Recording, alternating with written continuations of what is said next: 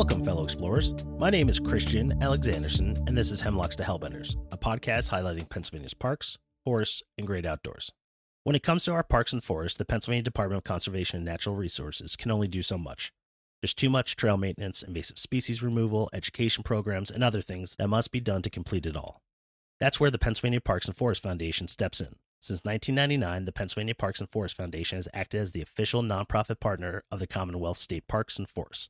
Over the course of decades, the foundation has built an impressive volunteer base, funded innovative programs in education and recreation, worked with conservation partners, and spoken out in support of our public lands.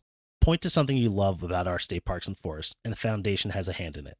Foundation members spend thousands of volunteer hours every year on improvement projects, habitat restorations, education programs, and animal conservation projects. They spend membership money making our public lands more accessible, they host events that bring people together in the outdoors. They promote outdoor recreation with events, programs, and learning experiences. And that's just a drop in the bucket of what they do for our state parks and forests. With dozens of friends groups connected to the state parks and forests, they have an army of volunteers that do so much for our amazing public lands. After running a mile in all 121 state parks in 2021, the Pennsylvania Parks and Forest Foundation was the first organization I reached out to to start volunteering. I wanted to give back to the park system that opened my eyes to the incredible beauty I experienced. I've now been volunteering with the organization for over two years, and I cannot recommend it enough. Our participation in the natural world cannot only be take, take, take. We must give back. We must be engaged stewards of our environment. Spend one less weekend hiking or camping and spend it giving back. I promise you, you won't regret it. It has been proven to me time and time again that time spent in service is time well spent. In addition to all the projects and programs the Foundation sponsors, they are also producers of the State Parks and Forest Passport. This handy spiraled book enables visitors to track their visits to our public lands with stamps found at park and forest offices. But we'll get more into that later.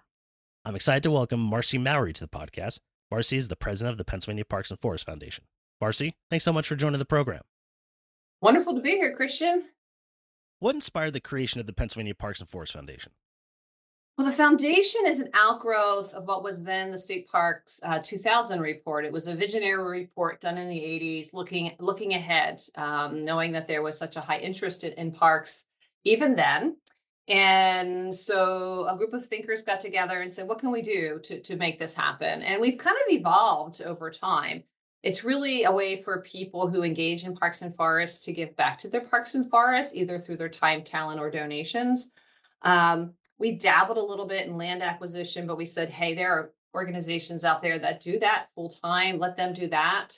Uh, so we really focus on stewarding the public lands that are our state parks and state forests. How does the foundation help our parks and forests? Uh, we help in a variety of ways, Christian. That's this could be a an entire conversation. um, we establish friends groups these are volunteers uh, functioning at a park or a forest that have a variety of missions based upon the place that they're located and the the, the needs of the park or forest and the skill sets of the volunteers. So there are 44 under our umbrella, and we have three more in the conversation right now. We also advocate on behalf of state parks and state forests. Uh, we believe that there's a need for investment in the infrastructure. We have an aging system. It's over 125 years old, and some of the structures are older than that. So we really need to invest in, in our parks and forests. So we advocate um, for investment as well as monitor legislation that could adversely impact um, parks or forests. We also raise money for projects and are really focused on ensuring that there's a place and an experience for everyone in the outdoors. So trying to identify barriers and remove those barriers whether they be information, skill set, physical barriers. Um, so we just really try to, or even skill sets on the end of people delivering programs. So we really try to make sure that we're addressing those needs so that everybody, because our parks and forests are owned by the citizens of the Commonwealth, that everybody has access. Can you tell us more about the Foundation's core values of stewardship, education, recreation, and volunteerism?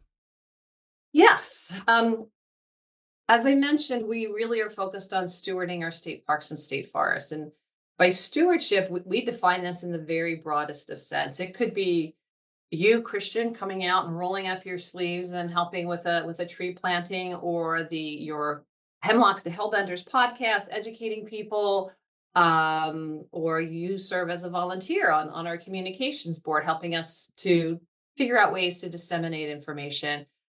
That stewardship and that that piece rolls over into education.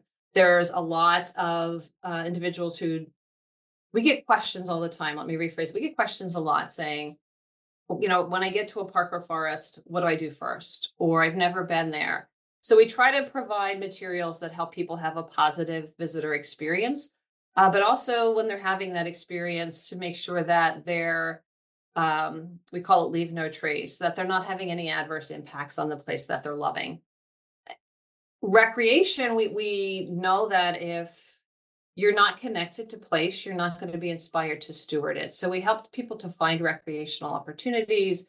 We've purchased equipment so that there are free loaner programs in some parks and forests. We try to improve the recreation infrastructure. We, when we're doing projects, we're not doing water treatment plants, sewage treatment plants. We're doing the things that improve the visitor experience. And oftentimes those are recreation improvements. And then when it comes to volunteerism, there is a key need for volunteers to be involved in state park and state forest stewardship. And these volunteers aren't to replace the, the staff in parks and forests because we constantly advocate for additional staffing because they're seriously understaffed.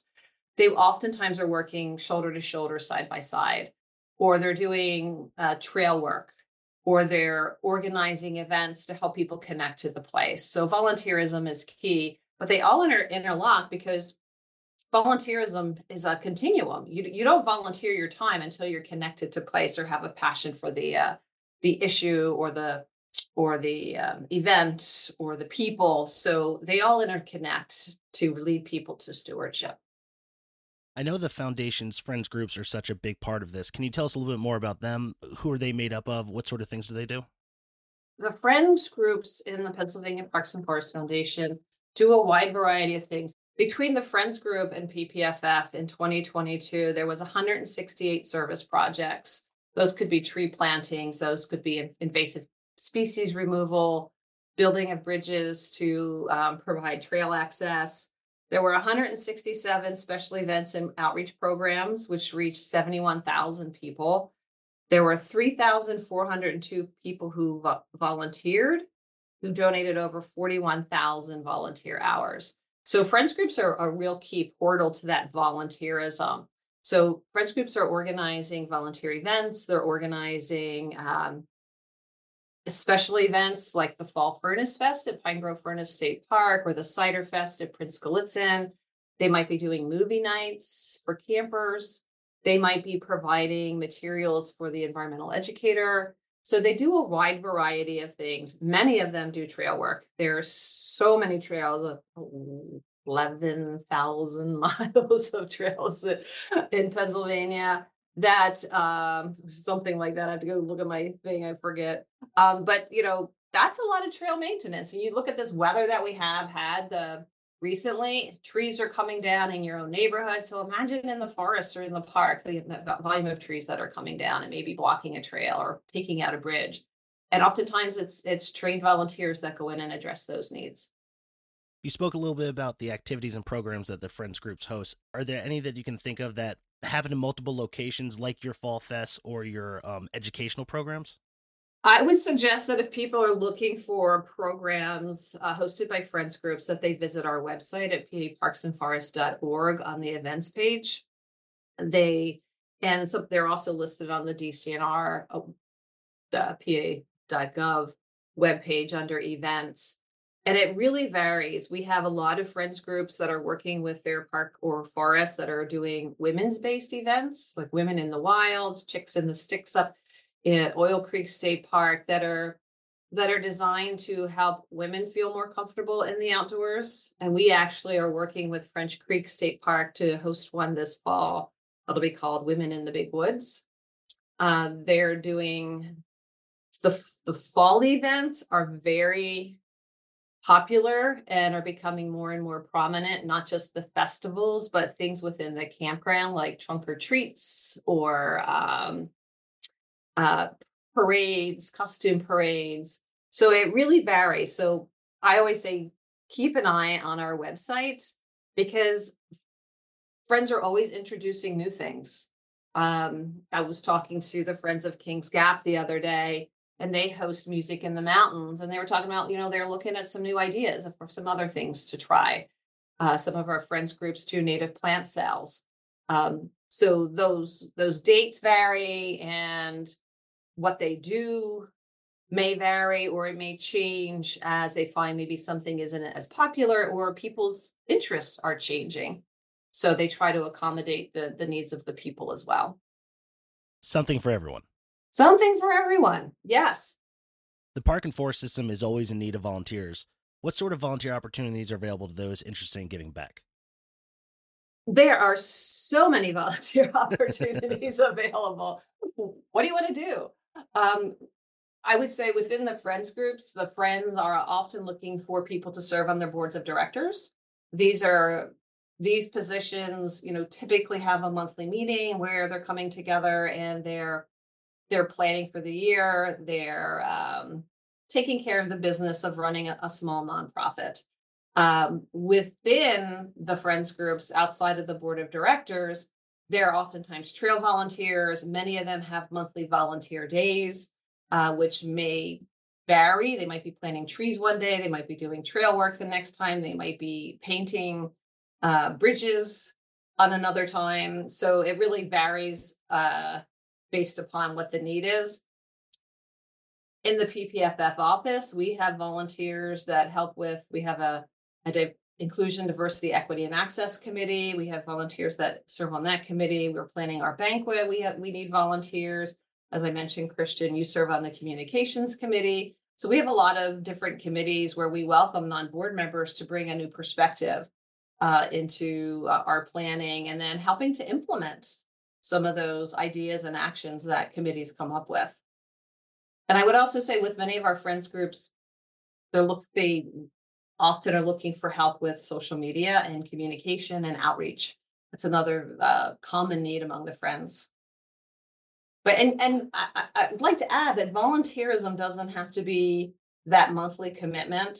If you have a passion for planning events and you live near, say, Colonel Denning, um, they do an event. They did a 60 style beach party this past year that was very, very popular. They had music on the beach. They had a bonfire. They had 60s prices of you know hot dogs and hamburgers. They could use volunteers just to help with that.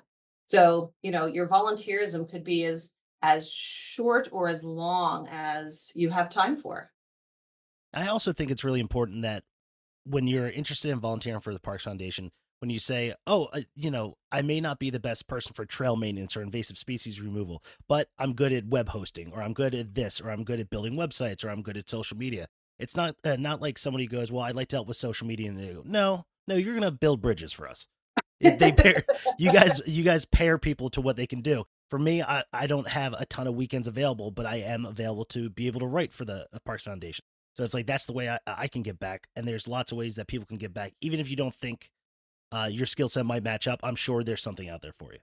Yes, and, and I think it's really important as somebody who's looking to volunteer that you self-identify what skills you want to share or what skills you want to develop because sometimes we have volunteers that they don't have trail building skills we'll use that as an example but they want to learn that because maybe they see themselves traveling in that in that uh, path later on so be very clear because i always share with my friends groups you know when i first started at the foundation i was the only employee i lived alone and i volunteered somewhere where they put me in a room by myself I mean, I was looking for the social interaction. So, I mean, if that's what you're looking for to be around like minded people, be clear about that so that you're not stuck in a little room, maybe doing deed research or something or research on a historic uh, aspect of a park. Be, be clear. So, you know, make sure that the volunteer opportunity is a, a good fit for you as well. One of my favorite things the organization does is the foundation's Parks and Forest stamp book. Can you tell us about it? Oh, Yes, Christian. And, and I know you you yours is full.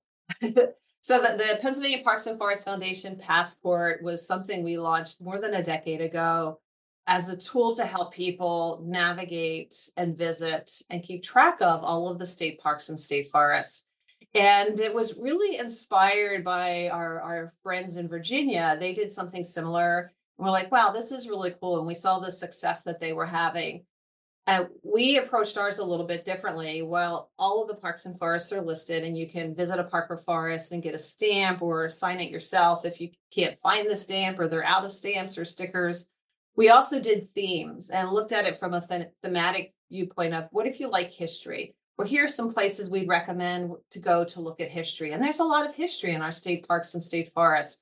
What if you love wild water you know you're you're a whitewater kayaker well here are some places to go what if you're traveling with a family so we really tried to look at it through different lenses to help people find places uh, in our parks and forests that um, where they can engage in in in outdoor recreation maybe they want to some of it's where to go for quiet contemplation because sometimes we just want to go and, and sit and be quiet and listen and think or maybe we want to have a picnic or maybe we just want to take in a view and have that feeling of awe, which is so good for our, phys- our mental health and our creativity.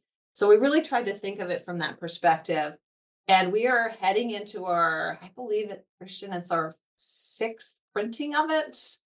You know, we got we got a curveball and we got three new parks in 2022. So we had yeah. to do an update, but we're running into our next printing because it's very popular. Uh, the other thing that we're seeing more and more of is when people purchase the passport, if you visit a certain number of places within a category, you can get a dog tie, like a dog tag. I'm sorry. Maybe it's uh, I'm a history buff or clean water. And we're seeing on a regular basis, we're getting requests for tags because people are completing that um, the different categories and you know they're excited and we love to celebrate with them because we know that when you're out in a park or a forest it's better for your physical mental and emotional health. It's difficult for me to explain how much i love the parks passport. Um i, I try to think of it as like rationally like i love checklists you give me a check there's nothing that makes me happier in my life than checking off something on a list i go oh it's done i can move on but there's something so satisfying about like going to a park, having a great day, then going to the uh going to the office, finding a stamp and putting it in. It's like a perfect exclamation point at the end of the day that I love so much. Uh what are people's reactions when they first get this book, when they find out this is available? They get excited. I mean, my husband and I, we volunteer as campground hosts. So I, I feel like a secret shopper sometimes because I'm in a park and I'm, the campground host, and people will stop and they're like, hey, where can I get the stamp? I just got my passport and we're trying to, and I'm like, oh, well, tell me how, how do you like the passport? And they're they're super excited. Or we've had people that said, I bought one for myself and now, you know, I'm coming back and I want one for my my nieces and my nephews and my sister and my friends. Or, or they set up their own challenges uh, to do it. Or each child has their own and they're all keeping track of the park or forest that they visit. So there's that educational opportunity with it as well. But I'm with you, Christian. I'm a I'm a list person. I like to check things off the list. I like to keep things, uh, you know, organized and I get excited about, look, I've done, I'm a high pointer i'm trying to do all the high points minus Denali. I don't feel the need to do Denali. sure, sure. In full disclosure. Um, and I love checking them off and writing it in my book. And I usually keep a little note of like who who would who did the high point with me. And we're good this year for the foundation, um, it being a leap year, our theme is leap in, hashtag leap in. And so we'll be focusing a lot on the passport, but we also put together a checklist of the um, the natural areas and the national natural landmarks. I always have to say that slow. It's a tongue twister in our state parks and state forests, and in encouraging people to go visit those. They're they're unique places within our park and forest landscape that maybe you haven't seen before. So, and when we were trying to pull it together, we had to pull it from lots of different spaces. So here's like one checklist that'll be going up on our website very soon. Yeah, I think one of the great things about the passport is that not every state does it. Because when I go to other states, I go to other state parks and I go, okay, where's their stamp? They go, we have no idea what you're talking about. And I go, well, well, where I'm from, they do the stamps that they have a unique stamp for every park and every forest and they look at me they go no and then they charge me 20 bucks to get into a park that isn't worth $20 and then but it's also $20 to eat your lunch or yeah. $20 to walk your dog uh, we're lucky in pennsylvania our parks charge no admission fee there's no parking fee and it's designed that way um, because we know that people benefit from getting into the outdoors. And when we have a healthier population, we all benefit. And communities often also benefit because our parks and forests are part of that overall recreation economy of Pennsylvania. And it, we're in the top five in the nation. We, we vacillate between five and six in, in terms of outdoor recreation economy. So they're they're critical. How does the passport encourage people to explore Pennsylvania and its public lands? I think it, well, I, I don't think I know. I know it helps people because it, it gives them in one spot information that they need about their parks and forests. Eh, there is a map that shows where parks and forests are located. Um, and Christian will use you as an example. You know, you were m- running a mile in every state park. You're you were able to say, okay, if I go over here and I I could grab two, three, four parks in one trip. Uh, so it helps you to plan your, your visits to state parks and state forests. And, and I keep emphasizing forests because oftentimes people think about our state parks and we have 20 forest districts. We have 2.2 million acres of state forest land that offers a lot of opportunity for, for low impact dispersed recreation. And so oftentimes I think people are more intimidated by our state forests because our parks, uh, you know, you can go in and there's a map that shows you where things are and it's kind of contained. Well, forest, there's a map, there's a public use map, but the containment is much bigger. They might be hundreds of thousands of acres. Yeah. So um, the passport shows you okay like you know you have a child and you want to do um, a hike and you're near a Tioga State Forest, you know, maybe there's a hike that's free that's appropriate for your child. You know, because you have to think about when you're going into the outdoors, you know, do you have the skill set for the hike? Because some of our hikes are pretty rigorous. Uh, is it a, appropriate for a child? Um, I think I was hosting during COVID in 2020, and that person came up and they were in flip flops and they were carrying a baby and they wanted to do flat rock at uh, Colonel Denning. And I, I don't know about that. exactly. I'm like, I think you'd have a more positive experience if you take the nature trail around the lake. And I spoke to them later and they had a very positive experience you know so i i think as when you're planning trips and i know this is a little digression you know it helps to to to have something like the passport to give you a little bit of information. Because it might say this place is great but there's pit latrines make sure you go to the bathroom or there's no latrines you know so go to the bathroom before you go here. So all those little pieces of information is is like having having somebody in your in your back pocket or whispering in your ear saying Hey, I opened it up to flora and fauna. So let's see. So if you like flora and fauna, there's several pages. You could go to Bald Eagle State Forest and look for Pingo scars in the halfway run natural area. These water depressions carved out by ACE are breeding grounds for forest amphibians, and the careful observer can see many other forms of wildlife here as well. So little things you you you wouldn't have uh, I forgot about Pingo scars and I even wrote the book. and I just went back and I'm like, oh, I'm going to be up that way. I'm going to look for those. So. Yeah, I mean, the passport never leaves my car. It is a constant, like, if I go somewhere, I open the book and I go, I wonder if there's anything around me. Luckily, at this point, since I've been to all of them, I kind of usually know where I'm going or not. But one of the things I like, if you're a completionist or if you're a person that goes, well, I started this journey, I have to end this, I have to get all the stamps, you're going to go places in the Commonwealth that you would never plan to go. Am I necessarily going to go towards the Scranton region? Maybe, but maybe not. Am I going to go anywhere near Ryerson Station ever in my life? No. But the fact that I have to go there opens up a lot of cool opportunities. I drove almost 8,000 miles just visiting parks in one year, and it made me love this Commonwealth so much. Before, I'd never felt really connected to this place. I'm from New Jersey, went to school in West Virginia. And then all of a sudden, I visited all these public lands, and it made me really take account of how much incredible public lands we have in this Commonwealth and how great it is to be able to go out and visit them for free at any time. Yeah, it's a very good point, Christian. And and you use Ryerson Station as an example. It is so tucked away down in Greene County in the farthest southwest corner of Pennsylvania. But what a lovely area. When you get down there, you think, why didn't I have this on my list? Because it, it, it it's beautiful. And I think that's one of the the neat things about our park and forest system is there's something for everybody and each one brings something unique to the system of state parks and state forests.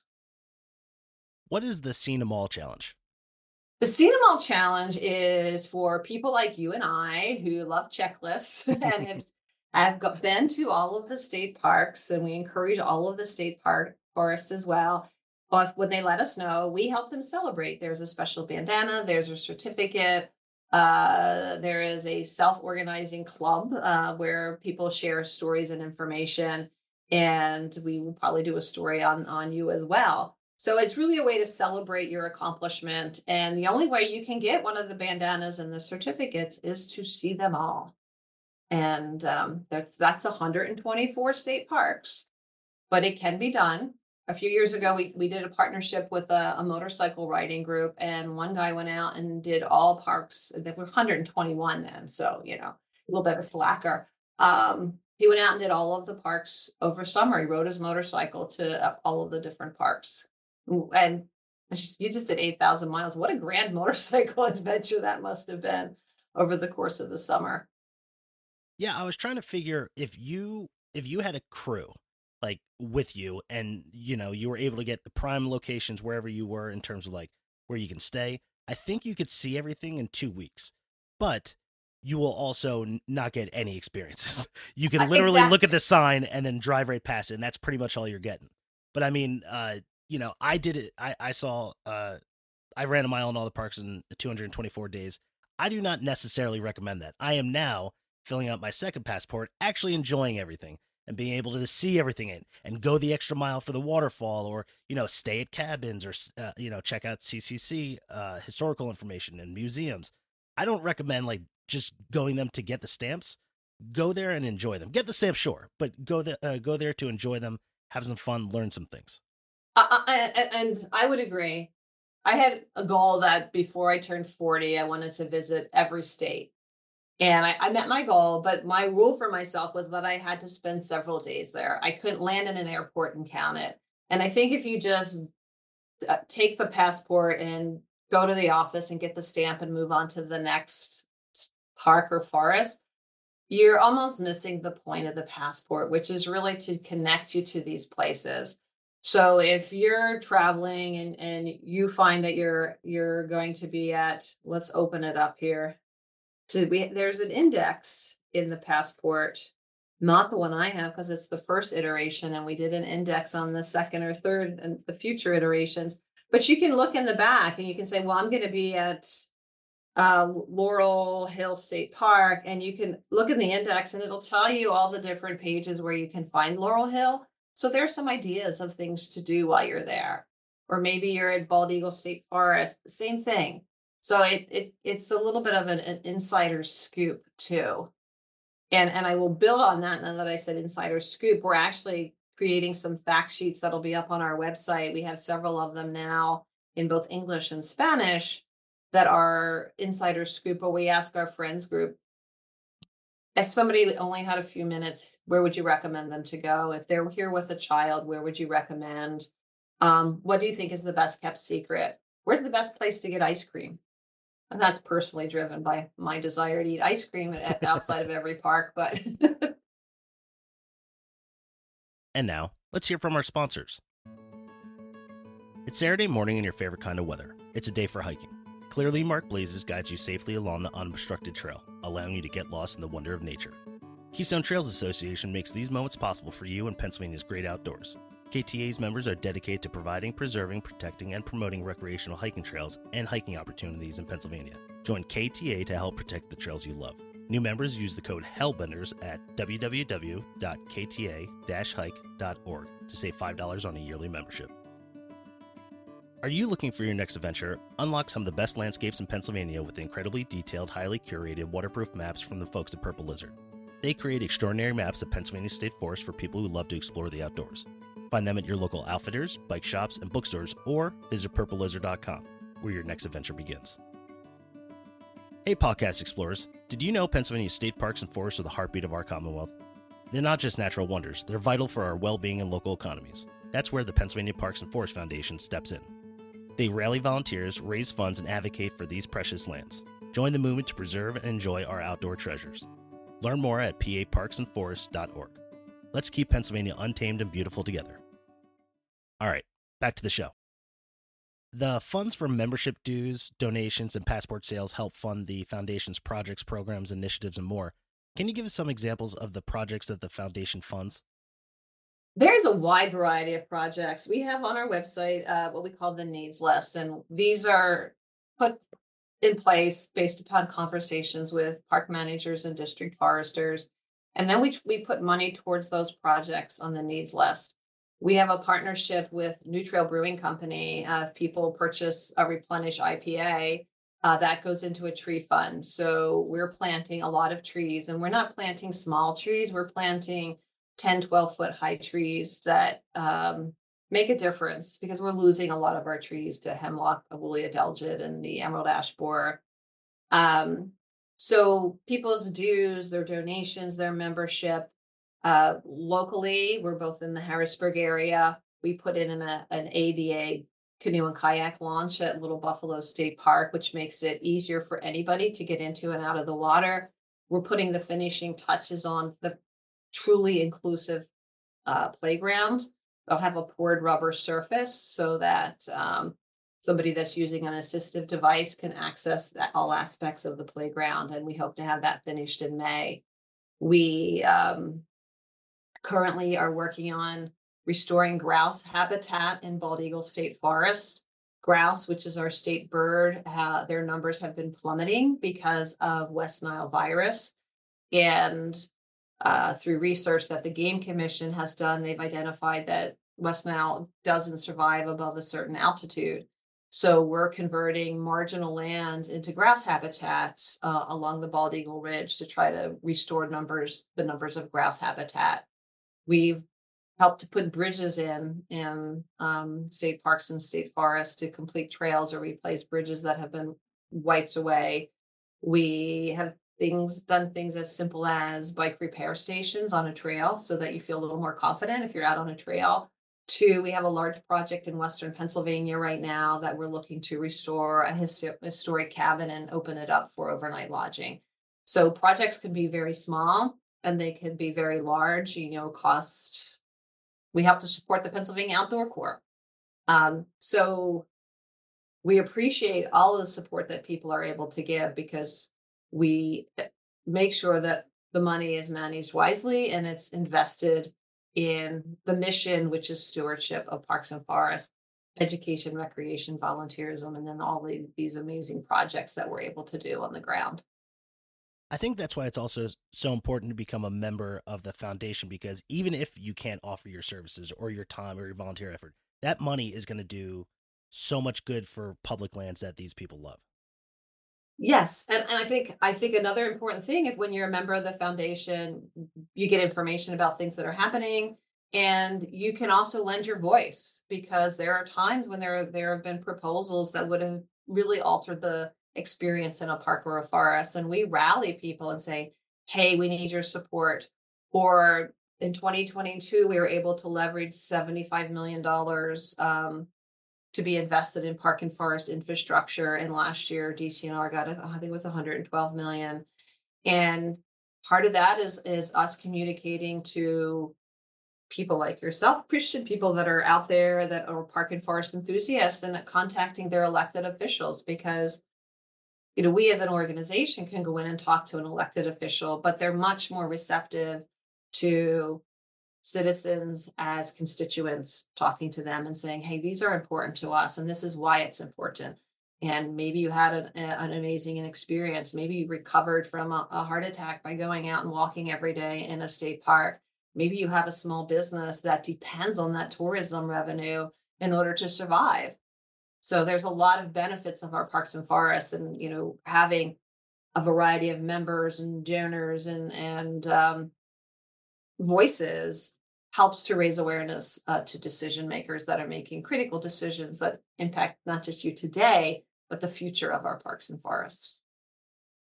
as you mentioned, one of the biggest issues facing DCNR is deferred maintenance projects totaling more than a billion dollars at state parks and forests.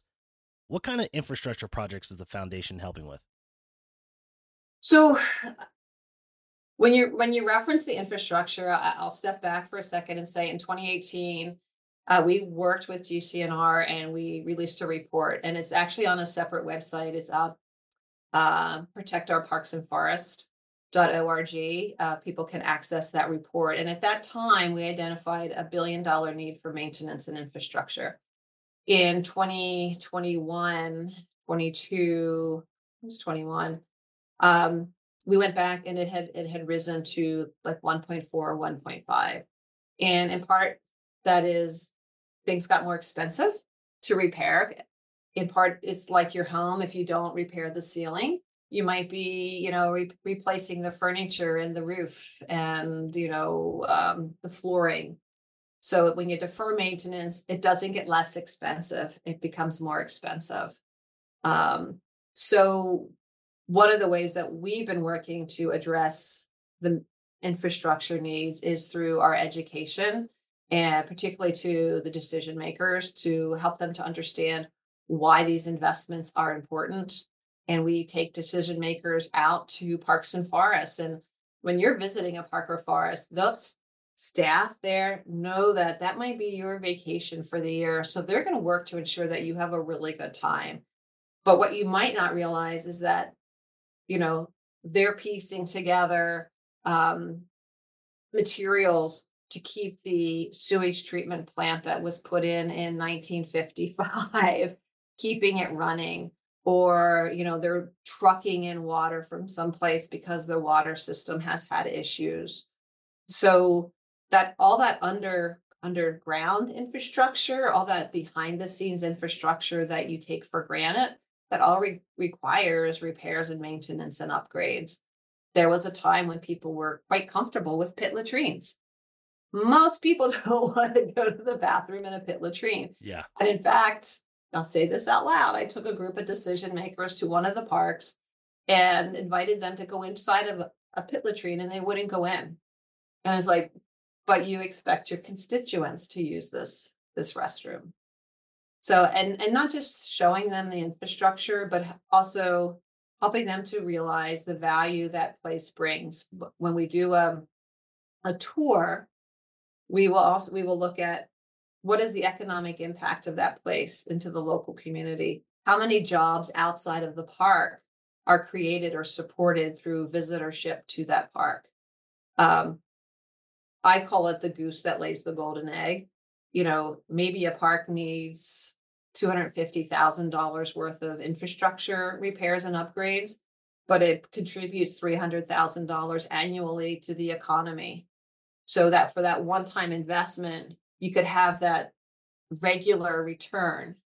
Um, so I think it's that's really a, a large part of what we do when it comes to infrastructure, Christian. We actually did a survey a few years ago and asked the population of Pennsylvania, you know, if if choices had to be made between investing in a lot a wide variety of things, would you do you support investing in state parks and state forests, knowing that there might be less money to go to other things. And people said yes. the majority of people said yes.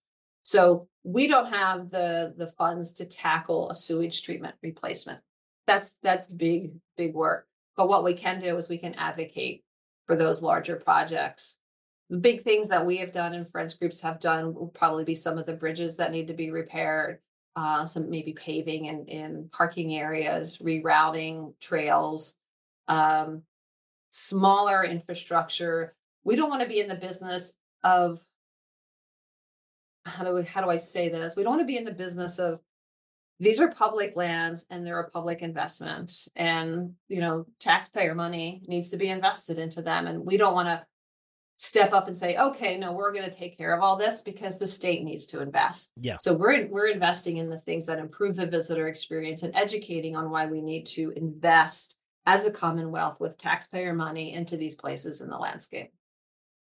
One of the difficult aspects too, especially about infrastructure, is it's just not sexy. Like there's there's only so much when you go, oh, we're, we're building these new trails and the signage to explain the history of this place. But anytime you start saying, well, you know, there's some real sewer problems, there's some real issues that have to do with roofs. It's like, yes, you can't technically see them, but it's real and they need to be addressed. Uh, I'm I'm sure it's difficult to just get people to support projects that aren't always the what's going to make everything look better, but it's definitely going to improve user experience. Yes, yes, and nobody wants a sewer treatment plant named after them. and the ribbon cutting isn't as fun, but people don't know that we have some parks that that are treating effluent from from local municipalities as well. You know so they're they're serving not just the visitors of the park but they're serving the greater community. I mean you wouldn't have a system in your house let's say a toilet you know most of us don't have 60 year old toilets. I mean i think if you look at it through that lens you know there's how do how would you, you, you you're constantly repairing your house. It's not as, as though that these things got in place because they were neglected. It's just that we have a lot of infrastructure. We have an amazing park and forest system and things get old or safety standards change or how people want to interact changes you know people don't necessarily as i mentioned want to use pit latrines they prefer you know flush toilets and and nicer restrooms so standards change and the type of recreation that we engage in changes. I mean, there was no such thing as a paddleboard 20 years ago, 25 years ago, and now it's a very popular activity. So you may have to accommodate in some way. Uh, disc golf, you know, that didn't exist, you know, 50 years ago, and now it's a popular activity. We don't, we, we have to prepare for the future, and we have to keep our parks and forests meaningful to all generations of visitors. Well, I do want to put it out there that if someone would name a latrine after me, I would love it. or uh, or a sewage plant. I think that would just be great. Uh, Christian Alexanderson is very long on a plaque, but I'd be willing to fund it. Yes, I will say one of the one of the things we're very proud of is if you've visited the Laurel Ridge State Park, you know that the Laurel Highlands hiking trail is there. That was a big infrastructure investment for us because we helped with raising the funds to restore all of the Adirondack style shelters and have been working with the park to put in um, wood shelters. And at the point when we started working on that project, and it's been a number of years, there was an assessment made that those shelters were going to have to close. And we didn't want to see that. And so we were able to raise, and we got grants from REI. We were able to raise private investment by people having places named after them um, and we were able to to restore all of them and rebuild the chimney so that they're they're structures that are there. We've also invested hundreds of thousands of dollars into restoring the civilian conservation corps camps at Laurel Hill and bringing them back into a usable state. So we are doing that type of of large scale infrastructure improvement. Can you discuss any initiatives aimed at restoring or protecting endangered species within the parks and forests supported by the foundation? I th- it varies. We we have a lot of um, initiatives and and friends groups do as well. I would say one of the things locally that we have been working on with a wide variety of people is Bunker Hill in the Michaux State Forest, and that had been heavily overrun by invasive plants, and those invasive plants were choking out some some native plants as well as had limited the diversity of wildlife species. And so through funding through um, private donations, the Alexander Stewart MD Foundation, uh, Bass Pro and Cabela's Outdoor Fund, um, we were able to help raise money. Oh, and the Market Square Presbyterian Church um, one year, two years, they did as an alternative to poinsettias, where you could make a donation into a native plant fund. And um, we were able to raise uh, several thousand dollars that we used to buy native plant plugs. So that area now is shifting from being covered in invasive plants to growing native wildflowers, native trees. Um, two and two blinds were built. There are going to be some. We just funded an interpretive panel, uh, so that's like a local example of not just protecting uh, endangered species, but investing in a, in a in an ecosystem uh, and trying to push back invasive plants. And a lot of our friends groups do invasive species removal because that's a big issue, and um, not just on the land but in the water. So we're always trying to encourage people if you're paddling between, you know, if you're paddling in one area and then you move to another area, even if you're in a kayak and you think, what could I possibly transfer with me? Please scrub it you know, because you can be moving aquatic seeds and maybe aquatic uh, mussels that could adversely impact an ecosystem. What strategies or programs does the foundation employ to promote environmental education and awareness? We do a, a lot of different things. Um, one of the things is we're an educational improvement tax credit uh, nonprofit, and businesses can make a, a donation to us to um, support environmental education programs in state parks and state forests. And I will say that in 2022, there were 1,095 EITC sponsored programs that reached over 5,900 students. Um, so we're very we're very proud of that. We do education and outreach. We have an a- active uh, internship program at the foundation and we piloted a few years ago a high school level internship program at Nolde State Forest. Um, we currently are in conversations with Girl Scouts in the heart of central Pennsylvania to see how we can work closer together, um, both with with with the Girl Scouts as well as the leaders and empowering the leaders so that they can you know feel more comfortable taking girls out into the outdoors for outdoor experiences. So we we do it either by implementing programs ourselves, by helping to empower programs, or we have a transportation scholarship program where we help to fund visits to a park or forest if it's part of an overall learning experience. We don't just fund a group to go out and swim at the park, but we fund them to go out and do water quality testing and maybe a service project. Uh, so we're doing more and more of that, not just with with schools, but with school clubs. And we've been working on a partnership um, with one of the YMCA's that are getting seniors out because so often seniors don't have the access or feel comfortable driving out into the parks, and it's very valuable for them. And we actually had to get a bigger bus because it was so popular, the last one that we ran. And they went out to Nescopeck State Park and had a wonderful day of programs and, and learning there at the park. So I really think it's it's cradle to to to grave in terms of, you know, we're trying to make sure that people have access and can learn and benefit from these places. The Parks Foundation does so much and has so many programs and initiatives. Is there one that you can think of that you're just super excited about?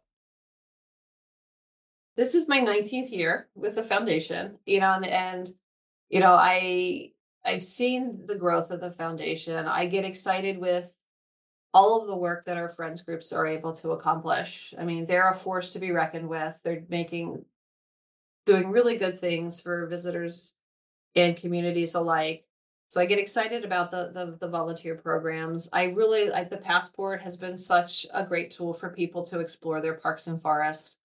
Um, I think that you know we do we have some really amazing communication pieces we have a great newsletter that we really try to feature um, a lot of good information in. It's not just hey here's what we did but hey like the next one is all about the eclipse and viewing the eclipse and and um, so i think that's going to be a must read for people.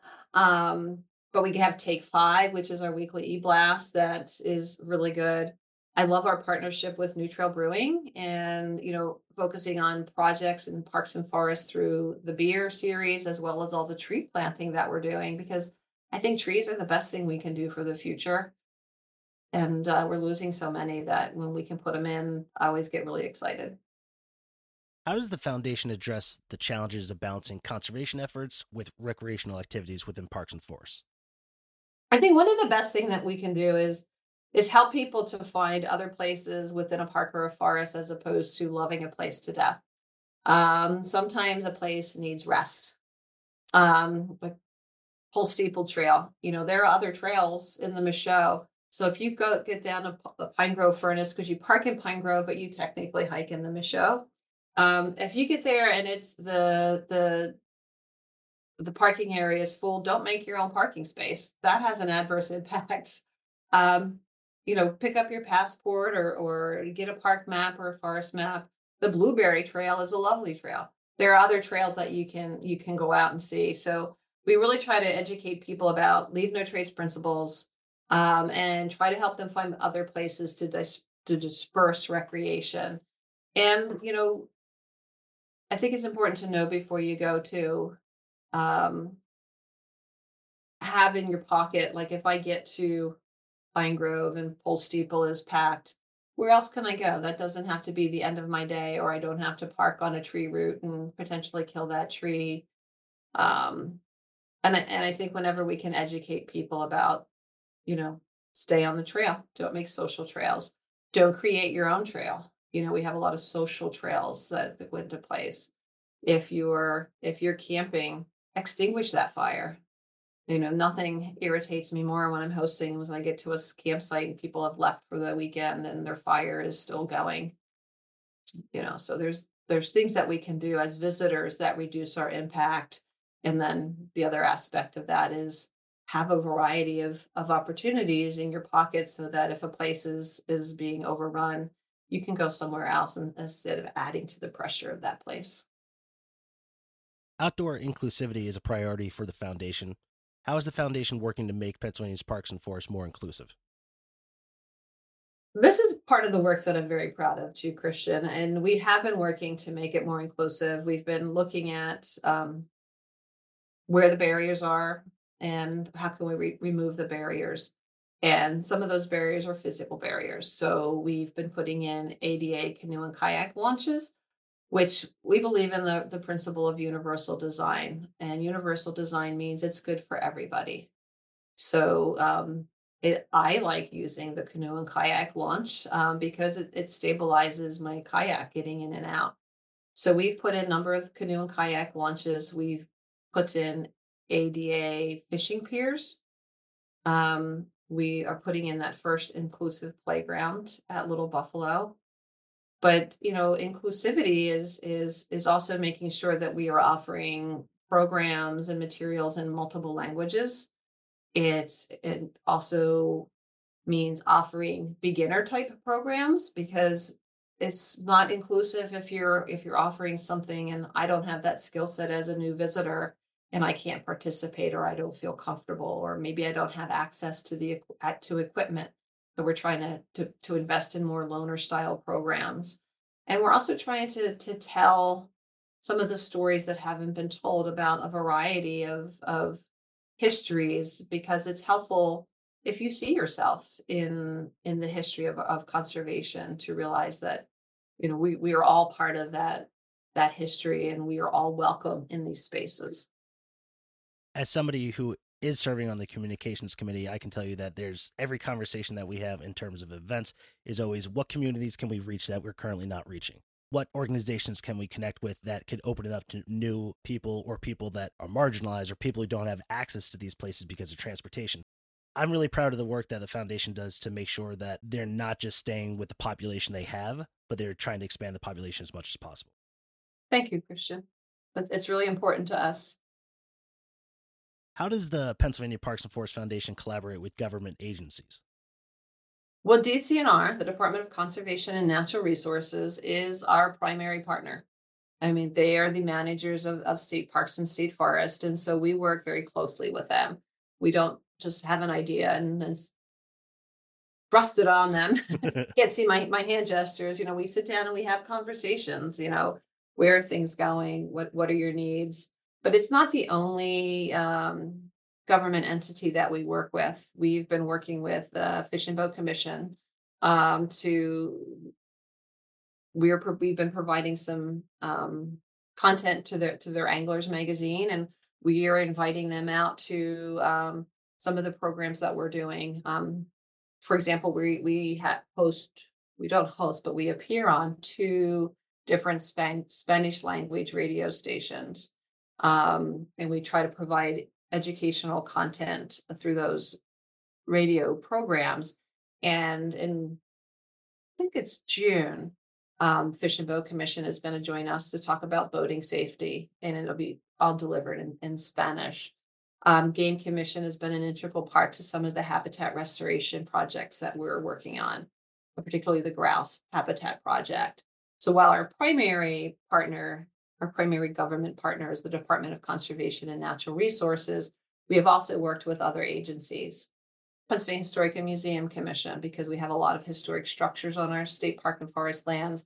But we also are a partner in the uh, Conservation Heritage Project for Pennsylvania. So, you know, part of it is is the on the ground work. Part of it is the storytelling, the working with other entities. What ways can people support the foundation? Well, there's a number of ways they can support. One is uh, by becoming a member. Uh, they can register to receive Take Five to get, you know, weekly updates about what's happening in parks and forests. They could be a voice for parks and forests. They could become a volunteer with the foundation or one of our 44 friends groups. Perhaps they live in an area where there's a park or a forest that doesn't have a friends group and they're interested in, in getting one started. They could reach out. We're also in the process of launching a new program of stewarding trails with individual volunteers because there's some places where we don't have friends groups. And we know that volunteerism is really about you know sometimes we want to go out by ourselves and do a trail but we only have so much time and we can't fit it into somebody's predetermined schedule. So we're trying to trying to look at the different ways that people are volunteering and uh, meet them where they are where should people go if they're interested in becoming a member they should go to our website, paparksandforest.org. And there's a, a big button right there that says join now. I would also recommend poking around on the website because there's a lot of really good information. There are infographics, there are publications, there are fact sheets on, hey, you're thinking about cross country skiing. Here are some things that you should know. Or um, you're going to be visiting Philadelphia, where here are things to do within, you know, 60 minutes of Philadelphia in our state parks and state forests. So there's a lot of really good information. It's currently under our publications page under the About Us, but poke around the website. There's probably things that you uh, might want to to see. Uh, the other thing I would recommend, Christian, is we have a new video out. It's on the role of quiet in the outdoors. It's on our YouTube channel, which is uh, YouTube Pennsylvania Parks and Forest Foundation and it really explores the the uh, mental health benefits of being in quiet areas and looks at the benefits to the quiet areas that when we as visitors are approaching with with a quiet intention. So it's a pretty cool video and I, it is we're hearing a lot of positive feedback because this is not a topic a lot of people are talking about and that is preserving quiet space. And make sure you're following them on social media. You guys put out a ton of content yeah. Thanks, Christian. That's why you're on the communications committee. We're on Facebook, LinkedIn, uh, Twitter, uh, Instagram, and YouTube currently. And we're, st- we're going to be starting a meetup group. So well, Marci, I just want to thank you so much for joining us on the program, and I want to thank you so much for the work you do for the Commonwealth. I think you will have a uh, incredible legacy whenever you decide to hang up your spurs, you will have thank you, Christian. You have had an amazing impact on this Commonwealth, and I just want to thank you for all the work that you do. Thank you very much. Thank you for having me, and uh, thank you for all that you're doing to help educate people and spread the word about these great system of state parks and state forests. My pleasure.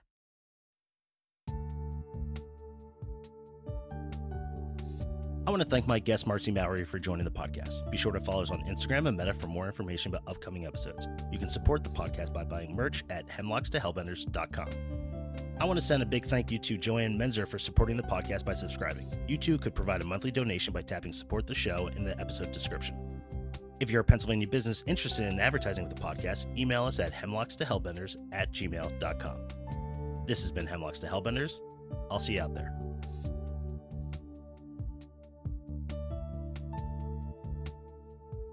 Hosting, production, and editing by Christian Alexanderson. Music by John Sauer. Graphics by Matt Davis.